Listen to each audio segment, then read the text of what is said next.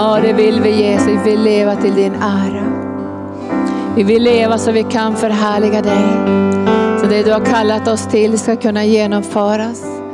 Inte i vår egen kraft men genom din heliga andes smörjelse och utrustning. Så vi lägger våra liv på altarplatsen idag och vill be också att du ska beskydda arken. Uppenbarelseplatsen för din kallelse på den här platsen. Att ingen rör vid arken med smutsiga händer utan att vi tar av oss skorna när vi står på helig mark. För att det som kommer från himlen ska kunna förverkligas. Ibland oss som inte är fullkomliga i varje stycke. Men som har fått lägga ner våra liv för att tjäna dig. Men uppdraget, den heliga uppdraget från himlen är helig mark. Och jag tackar dig Gud för att arken ska bevaras helig. Ingen människohänder och människoidéer och kötslighet ska komma in utan det ska vara en plats där du ska kunna tala. Där du ska kunna leda oss. Där du ska kunna föra oss framåt i det här segertåget. Där vi kan höra från himlen. För du har sagt Herre att salig är den som har öron att höra vad Herren säger till församlingen. Och jag ber att du öppnar våra öron så vi kan höra. Höra från himlen och se från himlen det som du har berett. Så kom helige ande och rör oss den här dagen djupt i våra hjärtan. I Jesu namn. Amen. Jag tänkte jag skulle fråga dig också Jonny om du vill ge bara en kort någonting som du har på ditt hjärta när det gäller Israelresan. Bara något intryck som, för det var ju första gången du var i Israel, vi har ju jobbat där i 14 år. Men det var första gången där med Monica så det var speciellt va? Jag har flytit i Döda havet. Ja, klart det var mycket speciellt. Förlåt mig, jag har en liten halstablett för jag har lite problem med halsen. Mycket speciellt. Men det som grep mig var när vi träffade de här messianska församlingarna och såg deras hängivenhet att inte sitta på budskapet själva. Utan förstå att förflytta sig dit. Och jag fick ju gå runt i de här lokalerna. Och det berättade Linda för ett år sedan när vi var, jag undrar var i Askelon någonstans hos de här som hade sin nya lokal. Och för ett år sedan var det liksom bara cementgolv och eh, jag förstod ju tanken för det var lite grann som Sjöhamra för mig det där. Men tänk dig att komma tillbaka till den här fantastiska fina kyrkan idag. Och fick gå runt och han var så mån om att visa oss alla rummen dessutom som fanns där. Och så kom vi ut på ett jättelager och där hade man kartonger i hundratal som skulle vara för de närboende, de fattiga. Och det berörde mig. Och så var det på varje plats, trots att en del hade risiga lokaler. En del hade fått flytta för att de hade fått sån förföljelse. Och sista stället uppe i Arad så, Shimon här, han hade ju fått sina bil förstörd och däcken sönderskurna. Och, och de satte upp lappar i stan att umgås inte med den här mannen. Det var förfärligt naturligtvis. Han höll på att bryta ihop men efter veckan på Sjöhamra så var han helt förvandlad. Och de kom tillbaka till detta gång på gång och jag kan säga att det är underbart att få kram utav Guds eget folk. Det är fantastiskt. Och den här känslan att sen, trots att vi var en fattig liten lokal ute i ett industriområde, bland alla de här eh, småföretagarna där, så fanns det ändå kartonger och det stod då manskläder och kvinnokläder på kartongerna och andra saker som man då skulle förmedla ut till sitt närområde. Jag tror att det är en hemlighet till att de här messianska församlingarna växer. De sitter inte på sitt budskap, de ser till att det får fötter. Och Jesus har bara apostlar på två fötter, som du och jag. Men det var en fantastisk resa. Det var mycket kort naturligtvis, men, men lite. Du ska få berätta mer sen. Ja, Tack, det var en härlig resa. Vi var tio stycken.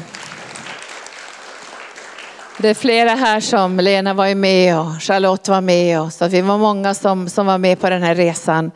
Och det där som Jonny talar om, det var vid Gazaremsan, man ser ju in, in i Gaza, det är Sedrot. Där var, vi har vi varit flera gånger och betjänat de här syskonen, City of Life. City of Light i, i Sedrot. Och de hade ju före sin lokal på andra våningen ett litet rum bara, ett pyttelitet skyddsrum. Man fick nästan gå brandtrappan upp för att komma in i den där lilla lokalen. Och det var väldigt många sjuka, sargade, äldre människor där. Och nu har vi samlat in, vi har ju samlat in en del pengar så vi fick lämna över dem till den här församlingen när vi var där. För att vi skulle kunna stödja dem för att få det här nya fina skyddsrummet, vilket de har fått nu. Så det var en helt ny församling kan man säga när det var i den nya lokalen.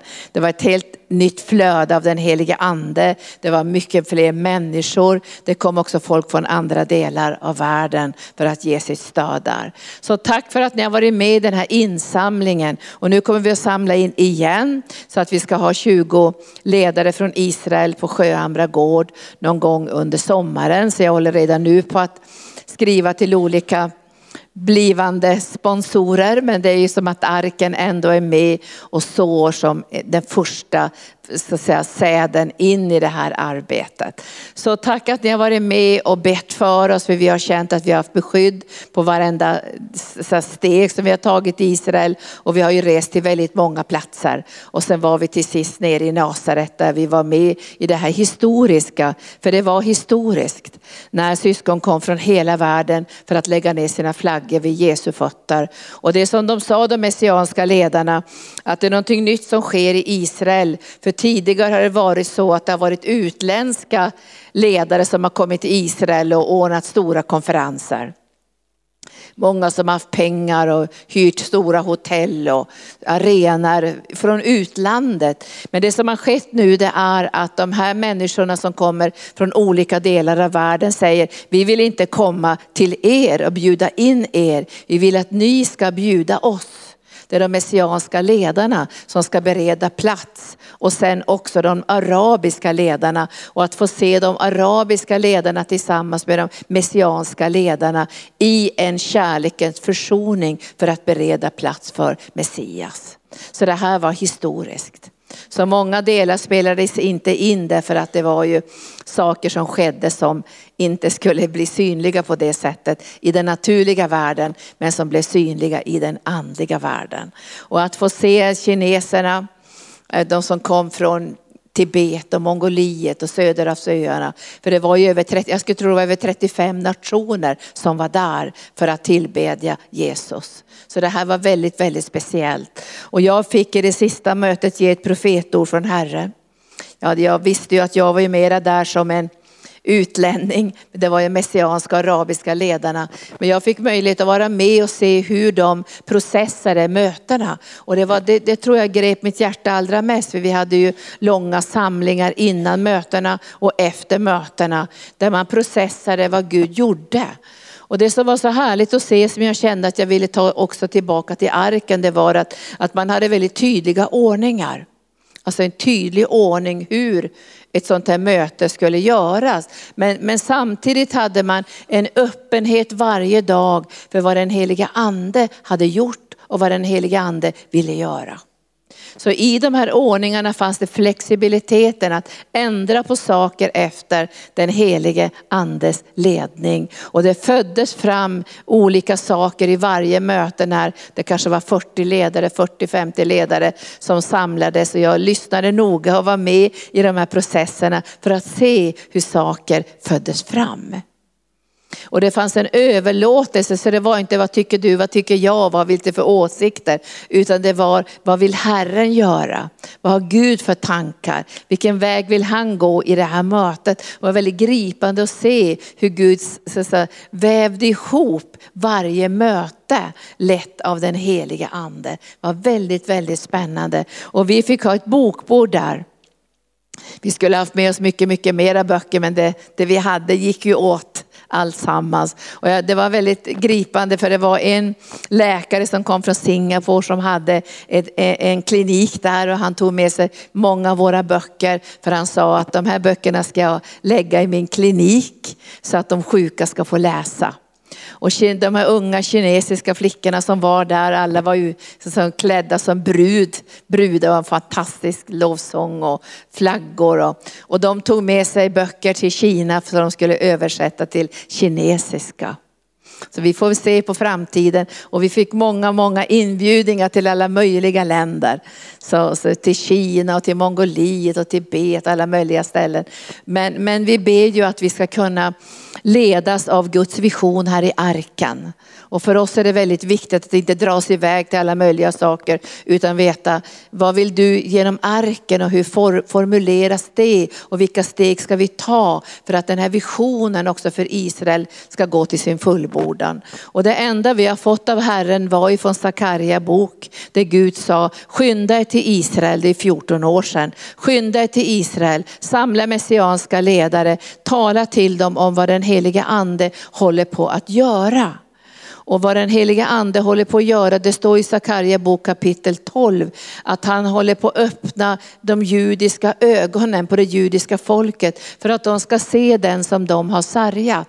Och då kommer det bli en sorg, en gråt, en förtvivlan. Och då sa Herren till oss i arken, att åk ner till Israel, prata med de judiska ledarna, att öppna i varje messiansk församling en källa för biblisk helande tjänst övernaturlig helande tjänst som ska utgå ifrån Jesu försoningsgärning. Och det är det som vi har hållit på med nu i 14 år. Och vi har besökt många, många messianska församlingar och tränat dem också i den bibliska helande tjänsten. Och vi hade nu en och en halv dag i en av de här ledarnas församling där vi fick tala om det här djuphelandet som går på djupet. Och det var det bland annat en äldre man som hade varit med i, han var väl, hade överlevt eh, förintelsen.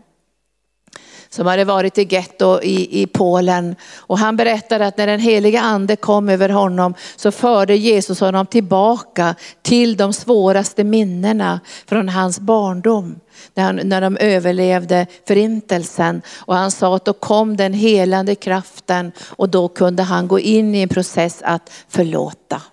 Och vi var inte ens säkra på att han var frälst. Men hans fru grät ju floder. Så han blev väl frälst om han mötte Gud på det sättet.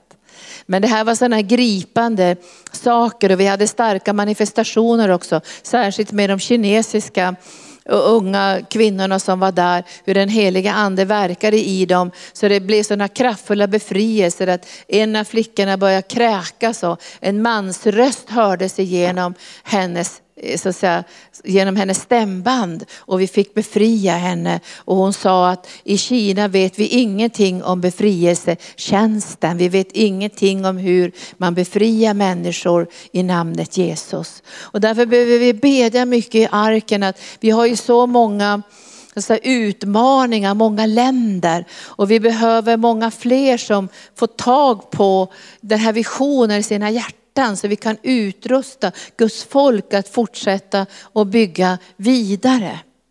Förra året 2019 så fick vi profetord av Gud. Jag vet inte om ni kommer ihåg dem ens, men de här profetorden i år ska vi verkligen förankra ordentligt. Men 2019 fick vi ju orden som gällde arken, att vi skulle bygga.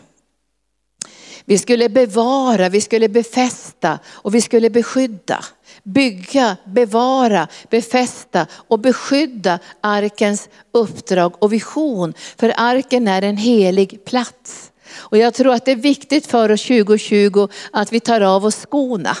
När vi var i Israel så talade många ledare gång på gång, hörde jag liksom profetiskt när de, när de processade, så sa de, att arken, nu talar jag inte om församlingen arken, men de sa arken, förbundsarken är helig plats. Det är uppenbarelsen för Jesus.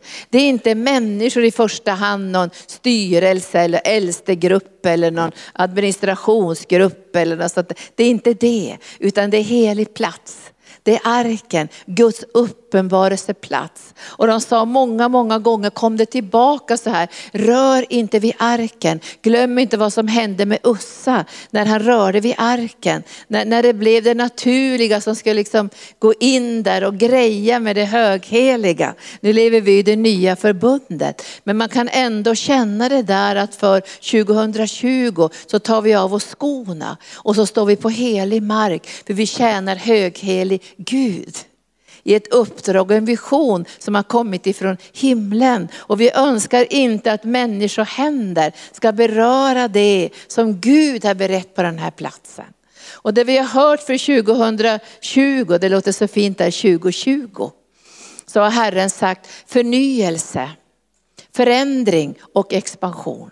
Förnyelse, förändring och expansion. Jag har ju varit med i en del sådana här förnyelsetider, det har blivit förnyelse, karismatiska förnyelsen och olika förnyelsetider och påverkan av förnyelse i den heliga ande genom, så att säga, från 70-talet och fram till nu. Men all förnyelse handlar ju kan man säga om en andlig förnyelse, ett uppvaknande när man upptäcker olika saker. Och det är väl det som, som man kan ju upptäcka det vi redan har. Men man kan också upptäcka det som Gud önskar att göra ibland oss. Men jag tror att förnyelse måste ske först innan det kan ske förändring. För att om vi inte får förnyelse så går vi sönder med förändringen. Jag kommer ihåg jag arbetade med, med, på Södermalmskyrkan med Bror Spets på början av av 80-talet när det blev förnyelsevåg det här. Och jag kommer ihåg hur det, hur det bröt i den här förnyelsevågen som kom när Bror Spett sa så här en dag att jag ska lägga ner all eh, strängmusik eller de hade någon sån här, nu har inte jag varit pingsvän men det var liksom strängmusik och det var körer, och olika saker man hade där. Och så sa han så här, vi ska lägga ner det. Vi ska lägga ner det. Därför Gud är på väg in i en förnyelsetid när någonting nytt ska födas fram. Och jag kommer ihåg att det blev liksom en, en liten strid också. Att man kände sig, nej men vi, vi, vi vill inte, vi vill, ha det, vi vill ha det på det gamla sättet. Vi vill, vi vill, inte, vi vill inte gå in i den här förnyelsen. Och, men, men så var det som att den här förnyelsevågen var så stark så de allra flesta ville förnyelse. De ville förändring, de ville ha tillbedjan, de ville ha lovsång, de ville att någonting nytt skulle bryta fram. Och jag fick vara med den där tiden. När jag såg hur det där bröt, det bröt fram en längtan, eh, eh ska säga, en, en nytt, nytt, nytt, nytt sätt att predika, ett nytt sätt att förkunna, ett nytt sätt att leda lovsången. Någonting nytt bröt fram. Och, och, och, när, när någonting nytt, när det ska bli en sån här förändringsprocess så måste vi vara villiga i våra hjärtan och säga ja till den. Och det vet jag att vi är i arken. Vi, vi vill det här, vi vill få tag på det som Gud har på sitt hjärta. Och därför så säger vi ja till förnyelse, visst vill vi det? Vi vill förnyelse. Vi längtar efter förnyelse. Vi längtar efter vårregn, vi längtar efter höstregn. Vi längtar efter att nya saker ska bryta fram i vår mitt. Och vi står ju nu i en väldigt spännande tid när det är så många som har blivit frälsta på gatorna. Och jag hörde igår av, av Daniel så sa han så här att de hade nämnt församlingen Arken nere i, i Tampa där med Rodney Howard Brown så hade, han, hade de sagt ungefär så här att det är väldigt härligt att se att arken tog inte bara evangelisationen för en, en sommarutbildning utan de har fortsatt i det här.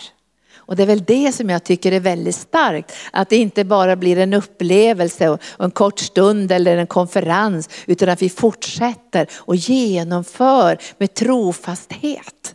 Och jag berättade för medarbetarna att när jag kom till Israel brinnande med det här profetordet så var det faktiskt inte lätt.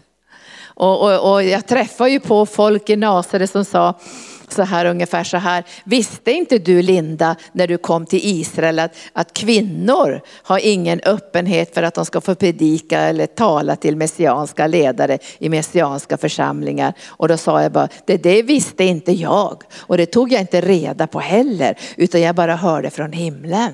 Och sen tog vi stegen. Men det tog tid, det tog år, det tog bön, det tog försakelse. Jag kan inte förklara hur jobbigt det var under vissa år. Och jag kände att hade vi inte fått profetorden, då hade jag gett upp. Men jag visste att de här orden har kommit från himlen och de ska bryta igenom. Och samma sak är det med arken och arkens vision. Vi har fått ett uppdrag från Gud men allt liksom läggs inte bara till rätta så det är dukat på det sättet utan att Gud prövar våra hjärtan hjärtan. Och vissa tider kan det till och med vara lite jobbigt. Men nu ska, jag, nu ska jag tala lite grann bara den här första delen med några bibelställen där det här med förnyelse. Och vi, vi ska ta tre bibelställen bara så kan vi bedja lite grann över de här, över, över julen också. Förnyelse, förnyelse. Och det första är ifrån Efesierbrevet kapitel 4. Då säger Herren så här.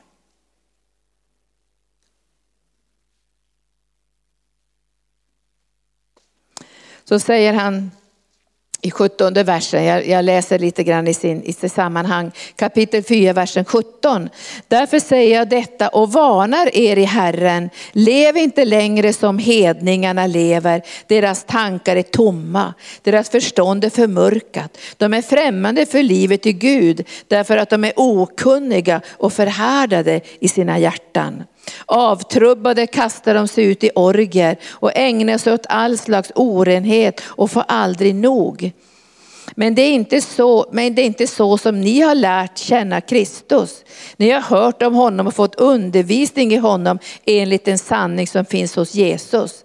Därför ska ni lämna ert gamla liv och lägga bort den gamla människan som går under, bedragen i sina begär. Låt er förnyas till ande och sinne och klä er i den nya människan som är skapad till likhet med Gud i sann rättfärdighet och helighet. Låt er förnyas till ande och liv. Och Paulus säger det här i kontexten, alltså han säger det i, i kontrasten till ett liv som finns i världen. Och då säger ju Paulus igen i kapitel 12 för att koppla ihop det här så säger han i kapitel 12 att vi ska förnyas i vårat sinne och inte låta oss påverkas av världen. Han säger så här i kapitel 12 och versen 2 i Romarbrevet och anpassa er inte efter den här världen. Alltså världen tränger på med sina åsikter och tankar och sätt att leva. Och den till och med tränger sig in i den kristna församlingen och pressar.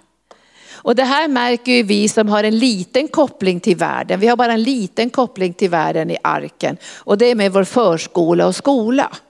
Som är under Skolinspektionen och under kommunen och sådana saker. Där har vi en koppling. Annars har vi ingen koppling i arken. Vi får inga pengar in i arken. Vi fick ju under en period ganska mycket pengar in i arken för våra missionsprojekt. Men när de sa till oss att vi får inte predika om Jesus när vi får pengar till missionsprojekten. Det var ju till brunnar och skolor och sådana här saker. Och när pressen kom och de sa, ni får inte säga någonting om Jesus. Vad tror ni vi gjorde då? Vad tror ni vi gjorde? Kompromissade vi då? Nej, vi gjorde inte det. Utan då sa vi nej, då vill vi inte ha era pengar. För vi vill inte ljuga heller. Och säga att vi, vi bara bygger skolor, vi säger inte ett enda ord om Jesus. Utan det är faktiskt så att vi drivs av kärleken till Jesus. Det är evangelium som är vårt mål.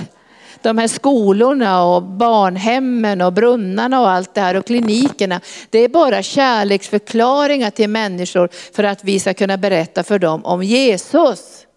Så att vårt mål är att människor ska bli frälsta. Vårt mål är att människor ska bli fyllda med den heliga ande. Vårt mål är att människor ska få lära känna Gud. Och, och därför har vi så lite kopplingar som, det, som är möjligt för att vi ska kunna vara fria och förkunna evangelium. Visst är det bra det? Så att vi ska kunna lyda Gud och ledas av den heliga ande. Och därför får vi bedja också om beskydd när det gäller de här kopplingarna som vi har till kommun och till, till staten när det gäller skola och förskola. Att vi inte ska bli hindrade att ge barnen ett möte med Jesus. Vi får inte anpassa oss. Nu är det mycket sådana här genderfrågor som kommer ifrån staten och hbtq-frågor och sådana här saker. Att, att man, jag hörde, jag träffade ju massa ungdomar, vi hade ett, en träff hos hos Ambritz när vi pratade om de här genderfrågorna så sa flera ungdomar där som hade sina barn i, i, i världsliga förskolor och skolor så sa de att man fick inte säga längre pojke eller flicka. Utan man fick säga hen. Och sen skulle man liksom bryta sönder det där att man var pojke eller flicka. Utan man skulle också klä pojkarna i flickkläder och, och man tog bilder på pojkarna i flickkläder. Och de här ungdomarna var förtvivlade över den här utvecklingen. Hur, hur världen tränger sig in och, och, och påverkar. Nu, nu, var det, nu hörde jag från Finland genom olika kanaler, jag får inte säga vilka, så var det en präst där som hade, hade sagt så här att men vi vill inte stödja hbtq-grejerna från våran kyrka. Vet du, då hade hon är på väg in i rättegång. Därför att man menar att hon attackerar och förföljer folkgrupp. Bara för att hon sa vi vill inte det här för vi tror på man och kvinna i vårat sammanhang. Förstår ni att det kommer, det kommer ett tryck nu från alla håll. Och då behöver du och jag veta vad förnyelse är. Att vi ska inte anpassa oss efter världen. Alltså det är ganska lätt att göra en anpassning för att bli godkänd och accepterad. Men vi måste göra djupa beslut för framtiden, för den unga generationen som kommer. De som ska bära arken om, om 20 år när vi inte är här. Då kan inte vi ha anpassat oss efter världen. Eller vad säger ni? Det här är förnyelse i den heliga ande när Jesus säger anpassa er inte efter den här världen utan låt er förvandlas genom förnyelsen av ert sinne. Vi måste förvandlas så att vi kan tänka Guds tankar och inte vara rädda för att tänka Guds tankar. Och hur får vi reda på Guds tankar? Ja, de finns ju i Guds ord. Guds tankar finns i Guds ord. Det, jag, jag, hörde var någon som sa, vad tycker du om det här Linda? Så, det är inte intressant vad pastor Linda tycker. Eller vad pastor Gunnar tycker. Eller ens vad ni tycker. Det är inte intressant. Det som är intressant är vad säger Guds ord. För vi kan ha alla möjliga tankar. För vi kan ha kompromissat på en del områden. Men vet du, vi måste hålla oss till skriften. Så det är inte intressant, vad, vad har du för åsikt? Ska du ge din åsikt i världen idag eller idag? Nej men det är inte intressant. Jag vill att vi ska ge Guds ord. Vi ska förvandlas till vårt sinne, våra tankar så att vi kan pröva det som är gott. Vad som är Guds vilja, så vi ska pröva vad som är Guds vilja. Det som är gott och det som är fullkomligt och det som behagar Gud. Och då behöver du och jag veta hur världen tränger sig på på olika sätt. Och vi har gjort beslut här i arken för 30 år sedan. Att om det skulle bli så att vi inte får köpa eller sälja utan vilddjurets märke, inte ens handla. Vet ni att det går inte att handla längre på Lindex till exempel med pengar. Jag skulle skicka eh, Emma och köpa något åt mig för jag hade glömt något hemma och så gav jag henne 500 kronor. Och så kom hon tillbaka och sa, nej men man får inte använda kontanterna längre. Och jag hade inget kort med mig. Så vi är på väg in mot det kontantlösa samhället, vet ni det? Vi får inte köpa och sälja snart utan att vi kanske på sikt kommer att ta vilddjurets märke. Och då måste vi ha gjort beslut i våra hjärtan. Det gör vi inte alls. Det är därför vi ger kollekt vänner. Jag ger kollekt med en väldigt stor medvetenhet att jag vill bli beroende av Gud. Jag ska ha honom som min källa. Så när det här trycket kommer från världen, när vi kommer att pressas in i system. Vet ni att nu har man ansikts genom ansiktskänning på varenda flygplats. Man tittar på ansiktet, jag fattar inte hur de kan se vem man är genom ansiktskänning. Och i Kina så har man tekniker där man kan se vem som helst på gatorna. Och då måste jag ju tänka, om jag åker till Kina och de känner igen mig där och jag predikar evangelium, är jag villig då att bli bland de här martyrerna? För jag kan uppenbara sig boken, fram och tillbaka, utan och innan och utan till. Och jag vet om att det står att de som är martyrer säger till Jesus här, ska det inte bli slut snart, ska du inte döma? Och då säger bara Jesus här att antalet martyrer har ännu inte kommit in. Läs får ni se. Vi kommer att känna av det här trycket och därför måste vi bli förnyade i våra tankar så att inte vi går omkring och är så jätterädda och oroliga och ängsliga. Ska vi säga hen till varandra nu? Då får vi säga höna. För det är ju engelska. Då blir det här väldigt snurrigt ska jag lova er alltså. Men vi måste förändras i vårt sinne så vi får bort all den här fruktan. Vad, vad, säger staten nu och vad säger kommunen nu? Vad säger de här nu? Vi darrar ända in i fötterna. Vi ska inte darra. Vi ska inte vara ovisliga och kötsliga och lagbrytare. Men vi måste förvandlas och förändras efter Guds ord. Det är där som slipmaskinen finns, eller hur? Var är slipmaskinen? Den är i Guds ord. Och vi behöver beskydda alla kontaktytor där världen också tränger sig på på olika sätt och sätter stämplar och bestämmer och styr i våra liv. Det här är en viktig del i förnyelsen och förvandlingen av våra tankar. Och vi behöver komma in i den förvandlingen av våra tankar för att inte bli jätterädda när anden leder oss. Vi får inte bli jätterädda. Vi såg ju i Betlehem de här starka, jag säger, arabiska kristna som älskar Jesus. Vilken förföljelse de får utstå. Vet du att i Betlehem har de flesta kristna lämnat Betlehem därför att det är så fruktansvärd förföljelse. Men de var uppresta i dignitet, i, i, i styrka så jag kände, wow kände jag. Vilka människor som står för Jesus och för ut evangelium med under och tecken, med, med kraftgärningar, med andedop, med tro på Guds närvaro. Jag var imponerad. Och det, Jesus säger ju också att det kommer tider, säger han, när ni kommer att få komma inför kungar och myndigheter. Men ni är där för att ge vittnesbördet om Jesus. Och ni ska inte vara rädda och ängsliga för vad ni ska säga, för den helige ande kommer att lägga orden i eran mun. Jag vet inte varför jag säger det här idag. Men jag känner att vi ska inte anpassa oss efter världen. Vi ska inte titta vad säger världen om de här frågorna. Vad säger myndigheter om de här frågorna. Vi måste fråga vad säger Jesus? Vad, vad har han för tankar om det här? Så att den helige ande kan förvandla oss och göra oss starka så vi kan stå i stormarna. Så vi kan stå i stormarna. För det kan komma tider där de säger ni hamnar i fängelse om ni säger namnet Jesus. Och då säger du Jesus, Jesus, Jesus, Jesus, Jesus, Jesus. Och om jag hamnar i fängelse är det bara skönt kan jag skriva färdigt boken. Halleluja!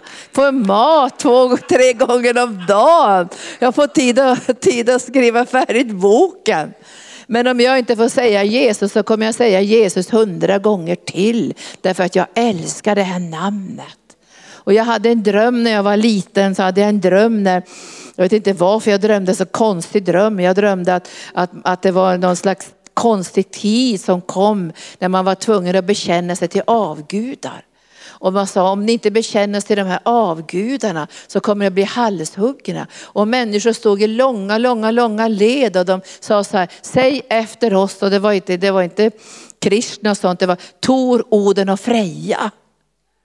Toroden och Freja, Och alla bara darrar i den där kön. Toroden och Freja, de stod där beredda att hugga huvudet av dem som inte sa efter dem. Och jag kommer ihåg, jag var liten när jag kom fram längst fram där och så sa de, säg efter oss, Toroden och Freja.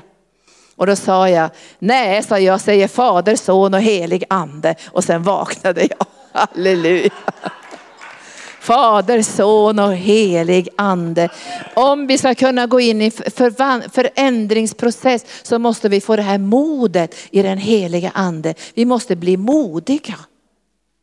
Vi måste bli modiga. Och jag tror inte att vi får ett mod bara för att peppar upp oss här. Utan vi måste få ett mod i den heliga ande där vi kan stå för Jesus. Och jag har ju, jag har ju läst Daniels bok många gånger och tänkt att det ska bli riktigt roligt att träffa Sadrak, Mesak och Abednego en gång i evigheten. De hette ju inte så. De hade fått okulta namn. De hade gått i okulta skolor. Men de hade vägrat att äta kungens mat och dricka vinet. För de ville hålla sig rena för att kunna flöda i den heliga ande. Och kompromissar vi för mycket förlorar vi förmågan att höra i den heliga ande, att flöda i de profetiska orden och samverka med Jesus. För vi ska ändra det här landet vänner, vet ni det? Vi ska vara med och förändra det här landet. Vi ska inte bara vara med och förändra lite grann i Kungsängen. Vi ska vara med och förändra det här landet. Vi har en större kallelse och därför behöver du och jag mod i den helige ande. Och jag har pratat mycket med Violetta nu när hon har varit med mig i Israel och, och hur de har tappat fruktan för människor på gatorna. Alltså de berättar att de inte är rädda någon längre. De är frimodiga. De går fram till vem som helst. Och även om de skulle knuffa till dem eller någonting så är de inte rädda längre. Därför Bibeln säger att när du blir förföljd för det här ljuvliga namnets skull, då vilar härlighetens ande över dig. Vi ska inte anpassa oss efter världen. Vi ska inte fråga vad säger världen om de här frågorna, utan vi ska säga vad säger Jesus. Vi ska inte vara några skrikande agitatörer. Det ska vi inte vara i arken. För det står i Bibeln att Jesus skriker inte på gatorna, utan vi ska ha smörjelsens härlighet och sanning som lyser över våra liv. Så vi kan stå som Stefanus, som, så det står att Stefanus, när Stefanus stod för Jesus, så började de kasta sten på honom och då öppnade sig himlen och då såg Stefanus hur Jesus hade stigit upp från tronen och stod vid sidan om tronen och välkomnade honom. Tack Jesus. Så det här modet som jag vill sända in i era hjärtan idag, det är inte vi ska diskutera på Facebook och gapa och skrika politiska agender. Det är inte det. Vi ska bära Herrens härlighet. Vi är ett folk som ska bära arken, Guds härlighet och Guds närvaron till människor i det här landet. Jag, jag läste nu Romarbrevet, jag läste Efesierbrevet och nu läser jag det, det, det, det finns många ord men jag läser Kolosserbrevet 3 och 10 om den här förnyelsen. Förnyelsen, förvandlingen. Kolosserbrevet 3 och 10. Kolosserbrevet 3 och 10. Så står det så här. Ni har ju avklätt er den ni har, ju, ni har ju avklätt den gamla människan, säger han. Men jag tror jag läser från åttonde versen.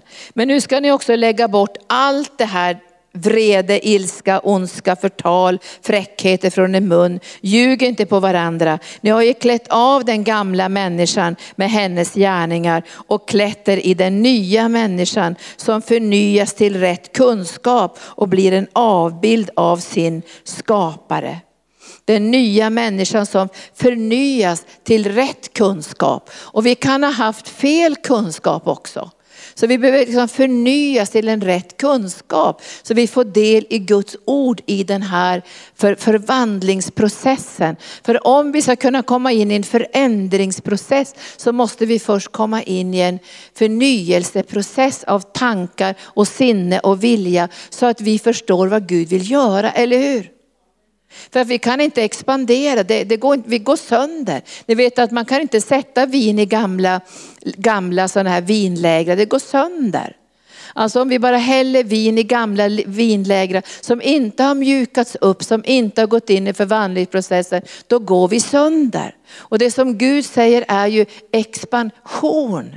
Och vi får inte gå sönder i expansionen. Vi får inte bli utbrända i expansionen. Vi får inte komma in i liksom konflikter i expansionen. Och därför måste det här första som kommer, den här förnyelsen, måste bryta in först. Och förnyelsen tror jag mycket är att vi ska kunna se. Eller hur? Kunna se på ett nytt sätt kunna se med nya ögon. Och Paulus han visste ju det där så han, han, han sa ju flera gånger, öppna deras hjärtans ögon så att de kan se. Kom med förnyelse, öppna deras hjärtans ögon så att de kan se. För att det är ganska snabbt som man liksom tappar synen. Man tappar förmågan att flöda med den heliga ande så att, så att man får tag på Guds vilja och Guds tankar. Och jag tänkte jag skulle avsluta bara idag med min älsklingsberättelse. Och det är från andra kungaboken och kapitel 6. Som handlar om Elisa. Elisa hade ju en väldig längtan efter den dubbla smörjelsen. Han bara vill ha mer hela tiden. Och det här är typiskt arken, vi vill bara ha mer, eller hur? Alltså vi är sådana, bara mer, mer, mer, mer. Han var ju sån Elisa. Han ville ha mera Guds närvaro, mera Guds tankar. Och han var väldigt speciell Elisa, för han ställde sig aldrig vid sidan om. Det fanns ju många medarbetare till Elia, men de stod vid sidan om. Men Elisa var annorlunda. Och jag skulle önska att vi alla skulle bli som Elisa. Vi ställer oss inte vid sidan om och ser hur det går. Utan vi kastar oss in i det här flödet. Eller hur? Vi kastar oss in i det. Och, och Elisa han, han, eh, han blev ju lite förföljd faktiskt. Det, det, kan man ju läsa, vi ska titta bara, ni kan läsa själva sen i andra kungaboken kapitel 6. Men eh, den här kungen, den här Arams kung låg i strid med Israel. Och han rådgjorde med sina tjänare för att hitta vägarna att om inte göra Israel. Så att han hade duktiga rådgivare så sa man om vi går åt det hållet då kan vi, då kan vi attackera Israel och så hade man olika planer och så här. Men alla den här kungens planer gick i stöpet. Därför att, därför att Herren uppenbarade allt vad kungen sa i sitt sovrum. Och nu ska, vi, nu ska jag bara läsa här så ska vi se, kungen i Aram var mycket orolig, står i 11 versen. För han kallade till sig sina tjänare och sa till dem, kan inte ni säga till mig, vem av de våra håller med Israels kung? Då svarade en av hans tjänare, så är det inte min herre kung, men Elisa, profeten i Israel, meddelar Israels kung varje ord som du talar i din sovkammare. Och då blev kungen så vred så han säger, nu ska vi gå och gripa Elisa och döda honom. Och då står det så här att um, de belägrar hela staden. Runt omkring var det härar och hästar och vagnar som omringade staden. Och då ska vi se här i femtonde versen. Så går gudsmannens tjänare tidigt på morgonen upp och gick ut. Och då såg han en här med hästar och vagnar omkring staden. Och tjänaren sa till gudsmannen, O min herre, vad ska vi ta oss till? Det oförnyade sinnet säger nästan alltid, vad ska vi ta oss till? Därför det oförnyade sinnet tittar på omständigheterna. Och nu vill jag bara tala profetiskt till er att vi kommer att få utmaningar i expansionen där vi inte får titta på det naturliga. Där vi måste lära oss att se med de andliga ögonen. Annars kommer vi att få ack min herre. Alltså vi kommer att bli begränsade i de steg som vi ska ta. Och, och, och, vi ser att Elisa levde i en helt annan dimension. Han levde där han såg helt andra saker. Och han hade en tjänare som såg bara det naturliga. Och då säger han så här till sin tjänare, för tjänaren säger, vad ska vi ta oss till? Och det första som Elisa säger, var inte rädd. Var inte rädd. Och jag tror att förnyelsen av våra tankar genom Guds ord ta bort den här fruktan. Fruktan för omständigheter, fruktan, fruktan vad som händer politiskt över världen och fruktan vad som händer politiskt också i, i vårt land. Alltså den fruktan där vi känner att här kommer det en begränsning som hindrar. När vi fick den här begränsningen i Vitryssland, det har jag berättat för er, då man började säga vi fick inte träffas längre och be. Vi fick inte längre träffas och ha mindre samlingar. Det var sådana nya lagar som stiftades. Och jag märkte, det blev en sån fruktan bland människorna. Till och med i vår församling så kände vi, det kom en sån fruktan. Folk blev så rädda när de här nya lagarna kom. Men så fanns det en församling som vi samarbetade med, som valde att gå på en annan väg. Och ni har säkert läst, kanske ni har läst den boken som heter The Church in the Cow Barn kyrkan i, i stallet. Och den kyrkan bara bestämde sig för, vi böjer oss inte. Och Lukasjenko, han är ju fortfarande ledare i landet, han sa så här, den kyrkan ska vi förstöra. Vi ska ta, vi ska ta, vi ska ta demol, demoleringsmaskiner, vad de nu hade för någonting, och ska bara köra rakt över kyrkan, bryt, bryta ner den. Ta bort den till grunden. Och en morgon så var det fullt med maskiner utanför kyrkan.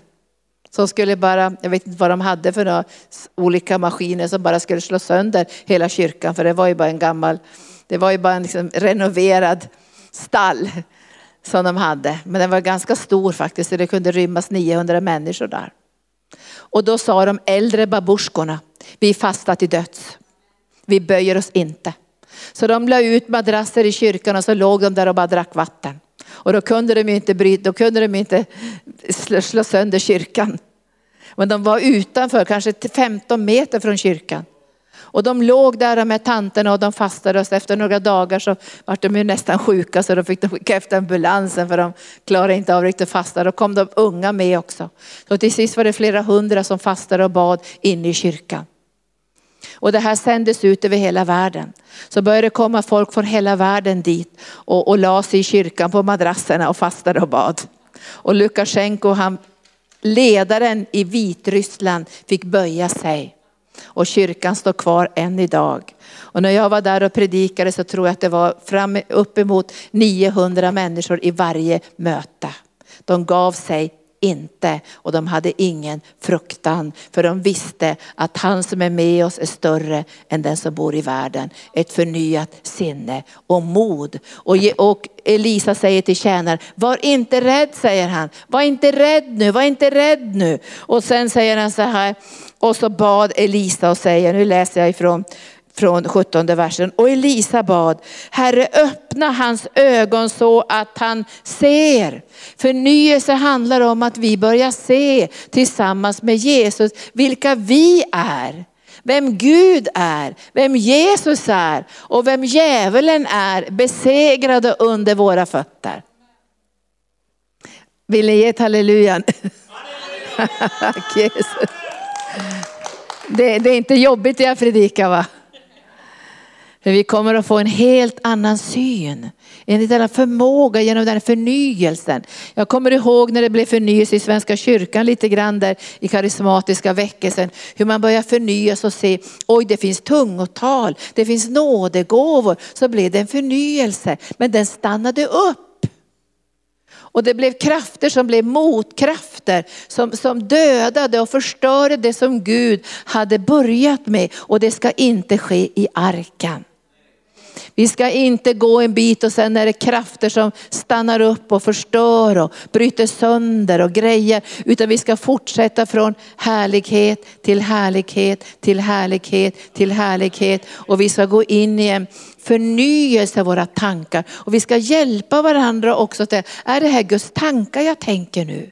Eller är det bibliska tankar? Eller bara människotankar? Ni kommer ihåg när Jesus säger till Petrus, det här är människotankar. Du tänker människotankar nu och de här människotankarna är inspirerade av djävulen och kommer att hindra mig att fullborda mitt uppdrag i den här världen. Och arken ska inte förlora sitt uppdrag i den här världen. Och därför behöver vi förnyelse i våra tankar och hjälpa varandra att tänka så vi kan se tillsammans med Gud hur det verkligen ser ut. Och då står det, då öppnade Herren tjänarens ögon och han fick se att berget var fullt av hästar och vagnar av eld runt omkring Elisa. Det var andra typer av herrar. Men han såg ju inte dem och då fylldes han med fruktan. Men så såg han runt den här staden finns det andra vagnar och andra hästar av eld. Och då fick ju Elisa, liksom, då blev ju han frimodig, så han sa så här, förblinda fiendens ögon. Gör så att de blir blinda. Och fienden blev blind. Så att det var fienden som blev blind. Och det här är viktigt för oss för vår framtid. Fienden ska bli blind över vad vi har för uppdrag och kallelse. Han ska inte hitta en massa sätt att attackera oss och hindra oss. Han ska bli blind. Men vi ska se. Han ska ana någonstans att arken är på väg in i någonting, men vad i all världen håller de på med? Därför att det är Gud som håller på att leda oss in i förnyelse, förändring och expansion. Och då behöver du och jag veta, tänka så här, är jag villig att gå in i den här förändringen? Hur kommer det att påverka mitt privata liv, min ekonomi, mina prioriteringar? Allt det här, hur kommer det att påverka och hur villig är jag att gå in i den här förändringsprocessen? Är jag villig? Och jag skulle önska att vi varenda en av oss idag skulle förstå att när vi kommer in i den här förvandlingsprocessen så är det någonting underbart. Det är någonting härligt. För vi går från härlighet till härlighet och från kraft till kraft.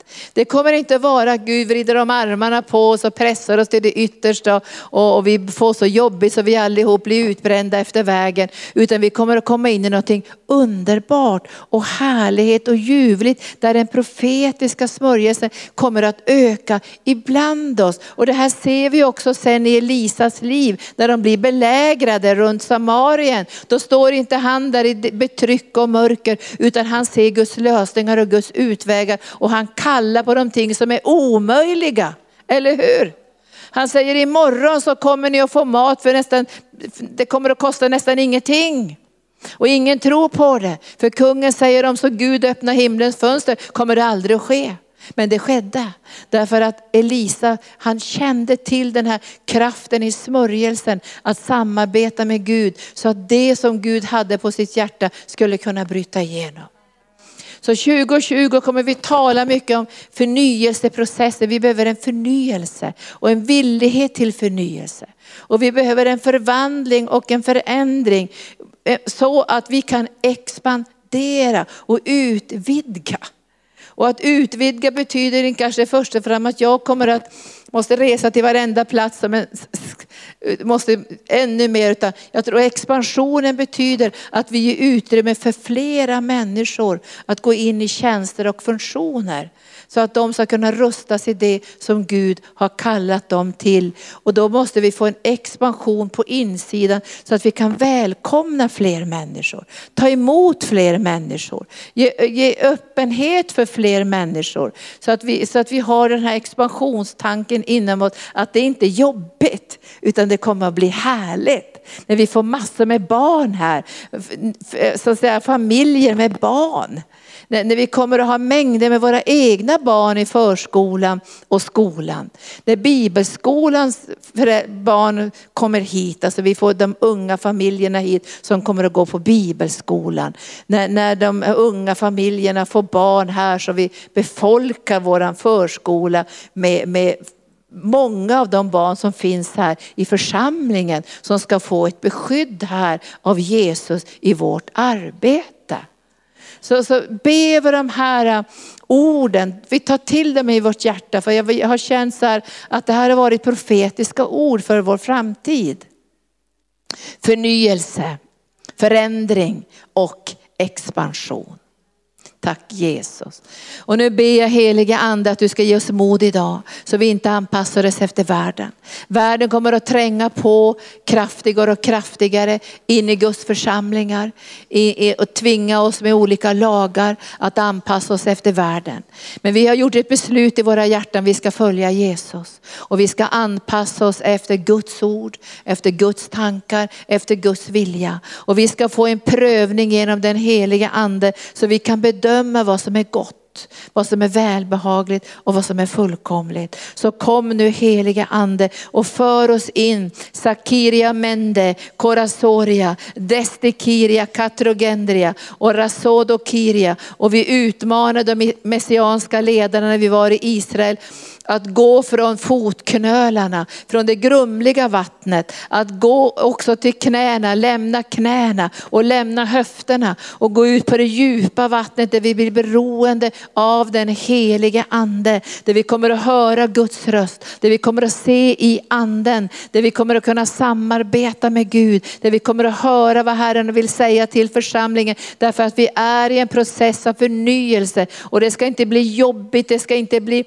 ansträngt och det ska inte bli tungt för oss utan det ska bli ljuvligt och underbart. För Herren ska lära oss att simma, att flöda i det övernaturliga. Där vi inte längre har tryggheten i det naturliga men där vi har gått ut i det övernaturliga för att gensvara till Herrens kallelse för arkens framtid. För vi står på helig mark. Och jag sänder försoning över alla som har rört vid arken med arga händer eller med, med smutsigt tal eller med negativt negativa ord. För arken är inte människor, arken är inte ledare, arken är inte hemgruppsledare. Arken är Jesus Kristus, höghelig plats där Herren själv ska uppenbara sitt hjärta hjärta, sina tankar, sin, sin, sin, sin dröm mitt ibland oss. Och vi bara förlåter och sänder försoning till all bristfällighet och allt som har varit brister. Men Jesus är inte bristfällig. Arken i sitt väsen och i sin kallelse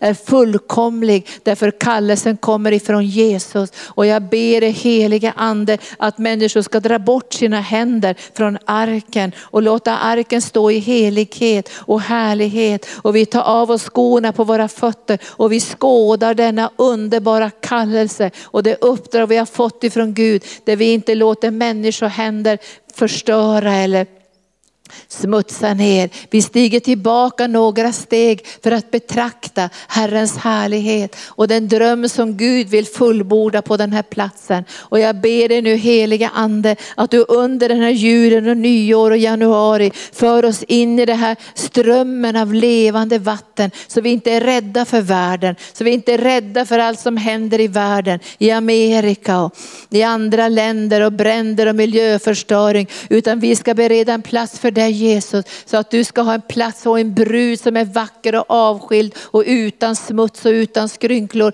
när du kommer tillbaka på himmelens skyar. Och vi ber Herre att vi ska kunna koncentrera oss i arken, att kunna göra det som du har kallat oss till. Så vi inte bryts ner i den här processen, så att vi dras åt olika håll. Men du har sagt här att utan vision går folket vilse. Men vi ber dig nu heliga ande i den förnyelseprocessen så ska vi se ännu mer det som du har kallat oss till. Så jag överlåter församlingen att få gå in i 2020 i en underbar förnyelse. Vi kommer att se tydligare, vi kommer att höra tydligare, vi kommer att förnimma andens kraft och närvaro ännu tydligare 2020. Därför vi går in i någonting underbart och jag ber att ingen ska bli efter på vägen. Alla ska vara med i hela församlingen i denna underbara process och alla ska längta efter förnyelse förnyelse. Förnyelse i nådegåvorna, förnyelsen i hemgrupperna, förnyelse i, i, i allt arbete utåt över världen, förnyelse i skola och förskola, förnyelse i bibelskolan, förnyelse i varenda del i arken, förnyelse i lovsången, förnyelsen i ledarskap. Allt ska förnyas, allt ska beröras, allt ska få en ny touch och allt ska bli ännu vackrare än det är idag. Därför vi går in i en förnyelsesmörjelse där du Herre ska förnya oss så det ska bli en glans och en härlighet som blir starkare från 2020. Och vi går in i det, vi ska uppmuntra varandra, vi ska hjälpa varandra att få tankar som är dina tankar. Så kom heliga ande, kom heliga ande, kom heliga ande. För oss in i förnyelse, för oss in i förvandling och förändring, för oss in i expansion och utrymme så vi kan växa och mogna utan att det blir splittring och liv och striv, utan det ska bli enhet och härlighet. För vi har förvandlats i hur vi ska tänka, hur vi ska se på saker. Och därför är vi inte rädda när nya människor kommer. När människor kommer och ställer sig till Herrens förfogande för att tjäna på den här platsen. Så kom nu heliga ande och gör ditt verk ibland oss i namnet Jesus, i namnet Jesus, i namnet Jesus. Tack Jesus, tack Jesus.